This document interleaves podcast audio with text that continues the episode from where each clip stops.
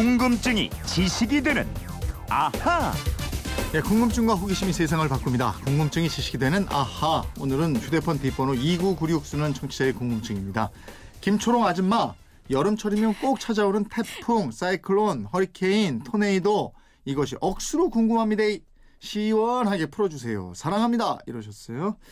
사랑합니다. 다음에 물음표를 붙이셨는데 이건 뭔지 모르겠고, 아무튼 아줌마라고 불린 김초롱 아나운서와 알아보겠습니다. 어서 오세요. 네, 안녕하세요. 아줌마, 예. 아기 데리고 밖에 나가면 아줌마라고 부릅니까? 그러면 아니요. 기분이 어떻습니까? 아니요. 저 지금 처음이에요.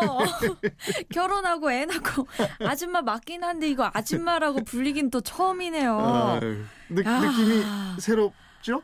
새롭, 새롭죠? 예. 새롭요. 지금, 지금, 저, 정신이 없어. 이거 오늘 궁금증 제가 저한테 제대로 풀 수 있어요. 자, 궁금증 이제 들어가요. 들어가요. 예, 예, 태풍, 알겠습니다. 사이클론, 예. 허리케인, 토네이도. 예. 이거 정말 뭐 무시무시한 바람들이잖아요. 아, 그럼요. 살랑살랑 불어서 더위를 식혀주는 바람이 아니고 뭐 가축이며 자동차며 주택까지 확 날려버리는 바람이잖아요. 특히 토네이도 천구백삼십일년 미국 미네소타주에서 팔십 톤이 나가는 열차를 들어옮겼다는 기록도 와, 있습니다. 열차를 들어옮겼어요? 예. 사실 뭐 우리가 눈이나 비보다는 바람의 영향을 가장 많이 받고 사는데 네. 악명 높은 바람들이 있죠. 그렇습니다. 우리가 잘 알고 있는 바람이 태풍이죠. 영어로는 타이푼. 북태평양 남서부 근처에서 생겨서 대만과 일본, 우리나라와 중국을 거쳐 가는데요. 예년에 보면 상반기에만 서너 개의 태풍이 만들어져서 음. 우리나라에 영향을 주곤 했습니다. 네네. 올해는 아직까지 태풍 소식이 없습니다. 어, 그래요. 네. 아직까지 강간무 소식인데 이 태풍은 어떻게 발생하는 거예요? 열 에너지, 수분, 그리고 회전력 이 세 가지를 갖춰야 발생합니다. 적도 부근에서 데어진 바닷물이 증발되면서 수증기가 발생하고 이 수증기가 물방울로 변하는 과정에서 생기는 열을 다시 빨아들이면서 태풍의 힘이 점점 커지게 되는데요. 태풍은 생겼다가 바다에서 소멸되기도 하지만 이 대륙에 상륙해서 큰 피해를 입히곤 합니다. 네, 가끔 폭풍이라는 말을 쓰는데 태풍하고 폭풍하고는 이게 다른 거죠? 다릅니다. 태풍은 태평양에서 주로 여름에 발생한 열대성 저기압입니다. 강한 비바람을 동반하는데요. 반면에 폭풍은 심한 바람에 추위와 눈이 겹쳐서 오는데 봄하고 여름에는 오지 않습니다. 네. 태풍 사진 이렇게 보면 항상 시계 반대 방향으로만 회전하던데 이것도 다 이유가 있겠죠? 지구는 서쪽에서 동쪽으로 돕니다. 음. 자전한다고 하죠. 지구의 이 자전하는 힘 때문에 시계 반대 방향으로만 회전하는 겁니다. 태풍을 찍은 위성 사진을 보면 태풍의 눈을 향해 시계 반대 방향으로 회전을 하면서 중심부로 빨려 들어가는데요. 네. 바람이 빨려 들어가는 것은 태풍의 중심의 기압이 주위보다 낮기 때문입니다. 네. 태풍은 잘 알지만 사이클론은 뉴스에서만 듣게 돼요? 그렇죠. 우리한테 안 오기 때문입니다. 사이클론은 태풍의 사촌인데요. 똑같은 열대성 저기압인데 태어나는 곳이 다릅니다. 인도양, 아라비아해, 벵골만에서 만들어져서 인도랑 파키스탄, 방글라데시 등으로 가는 바람인데요. 일 년에 평균 다섯 번에서 일곱 번 발생하고 규모가 작은 편이지만 방글라데시의 인구 밀집 지역 등에 홍수를 일으켜서 피해를 주곤 합니다. 어, 태풍과 성격은 같지만 태어난 곳과 이름이 다르다? 예. 허리케인도 마찬가지로 열대성 저기압입니다. 네. 허리케인은 미국 가까운 북대서양, 멕시코만, 카리브해에서 오월부터 십일월 사이에 발생합니다. 멕시코만을 거쳐서 주로 미국의 동부 해안에 상륙해서 큰 피해를 주는 강력한 바람입니다. 십일 년 전인 이천오년 팔월 미국 뉴올리언즈를 강타해서 시민 수십만 명을 대피시킨 카트리나, 바로 허리케인입니다. 카트리나, 어, 예. 뭐 이름은 예쁘지만 이 위력이 상상 초월했던 기억이 나네요. 아, 그렇습니다. 허리케인이 스페인어로 하면 폭풍신, 강대한 바람을 뜻하는 우라칸에서 유래한 말인데요. 네. 우라칸을 철자로 쓸 때 H가 들어가는데 스페인어로는 발음이 안 되다가 영어로 하면은 H 발음이 살아나게 돼요. 음.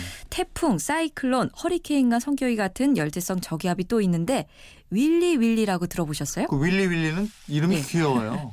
그렇죠. 듣기엔 그런데 윌리가 우울 또는 공포라는 뜻의 오스트레일리아 원주민의 말이라고 합니다. 네. 이 바람은 오스트레일리아 북부 해상이나 티모르 해에서 발생해서 피지 섬, 사모아를 거쳐서 호주에 큰 피해를 줍니다. 음. 현재는 이 윌리 윌리라는 말이 기상 용어에서 없어졌고요. 사이클론으로 통일됐습니다. 아, 그렇군요. 우리가 처음에 얘기한 토네이도 이거 뭐 굉장히 유명한데 이 토네이도는 어떤 바람이에요? 예, 토네이도는 자연이 만들어낸 가 가장 강력한 바람입니다. 음. 토네이도는 폭이 굉장히 작아요. 백오십에서 육백 미터 정도의 폭으로 시속 사십오 킬로미터로 이동하는데요. 수명이 다른 바람에 비해서 짧아서 평균 진로 길이가 십에서 이십 킬로미터에 불과합니다. 하지만 지나간 자리에는 남아있는 게 없을 정도로 굉장히 강력한 바람입니다. 근데 이게 뉴스 보면은 미국에서 많이 발생하는 것 같더라고요. 토네이도가. 예, 그렇습니다. 근데 미국에서만 발생하는 건 아니고요. 남극 대륙을 제외한 전 세계의 지역에서 관찰이 되고요. 주로 봄에 미국의 대평원 지역에서 발생합니다. 음. 가장 많이 활동하는 달은 사월이고요. 미국에서만 일 년에 백칠십 개 정도가 발생해요. 비행기나 열차 소리와 같은 굉음을 내면서 불어오고 미국에서만 일 년에 백 명 정도의 사망자가 발생한다고 예. 합니다. 어쨌든 미국에서 제일 많이 부는 거잖아요. 그죠? 그렇죠. 근데 아까 얘기했지만 열차를 들어올릴 정도로 엄청난 위력을 발휘하는데 이게 예. 왜 유독 미국에서 이렇게 많이 발생할까요? 토네이도가 발생하려면 수직으로 크게 발달하는 밀도가 높은 구름, 즉 정난운이 만들어져야 하는데요. 미국 중부의 대평원이 그런 조건을 갖추고 있기 때문입니다. 음. 이런 조건을 갖춘 중국이나 동남아시아, 인도, 이탈리아 등에서도 드물지 않게 일어나는데요. 지난주 금요일 이십사일에 중국 장쑤성에서 발생해서 백여 명의 목숨을 앗아간 것도 토네이도입니다. 아, 이 중국에서도 자동차가 하늘로 날아다니고 막 이럴 정도였다고 했어요? 어, 그렇습니다. 네. 이번에 발생한 중국 토네이도는 폭우에다가 우박을 동반해서 수많은 피해를 내고 사라졌습니다. 네.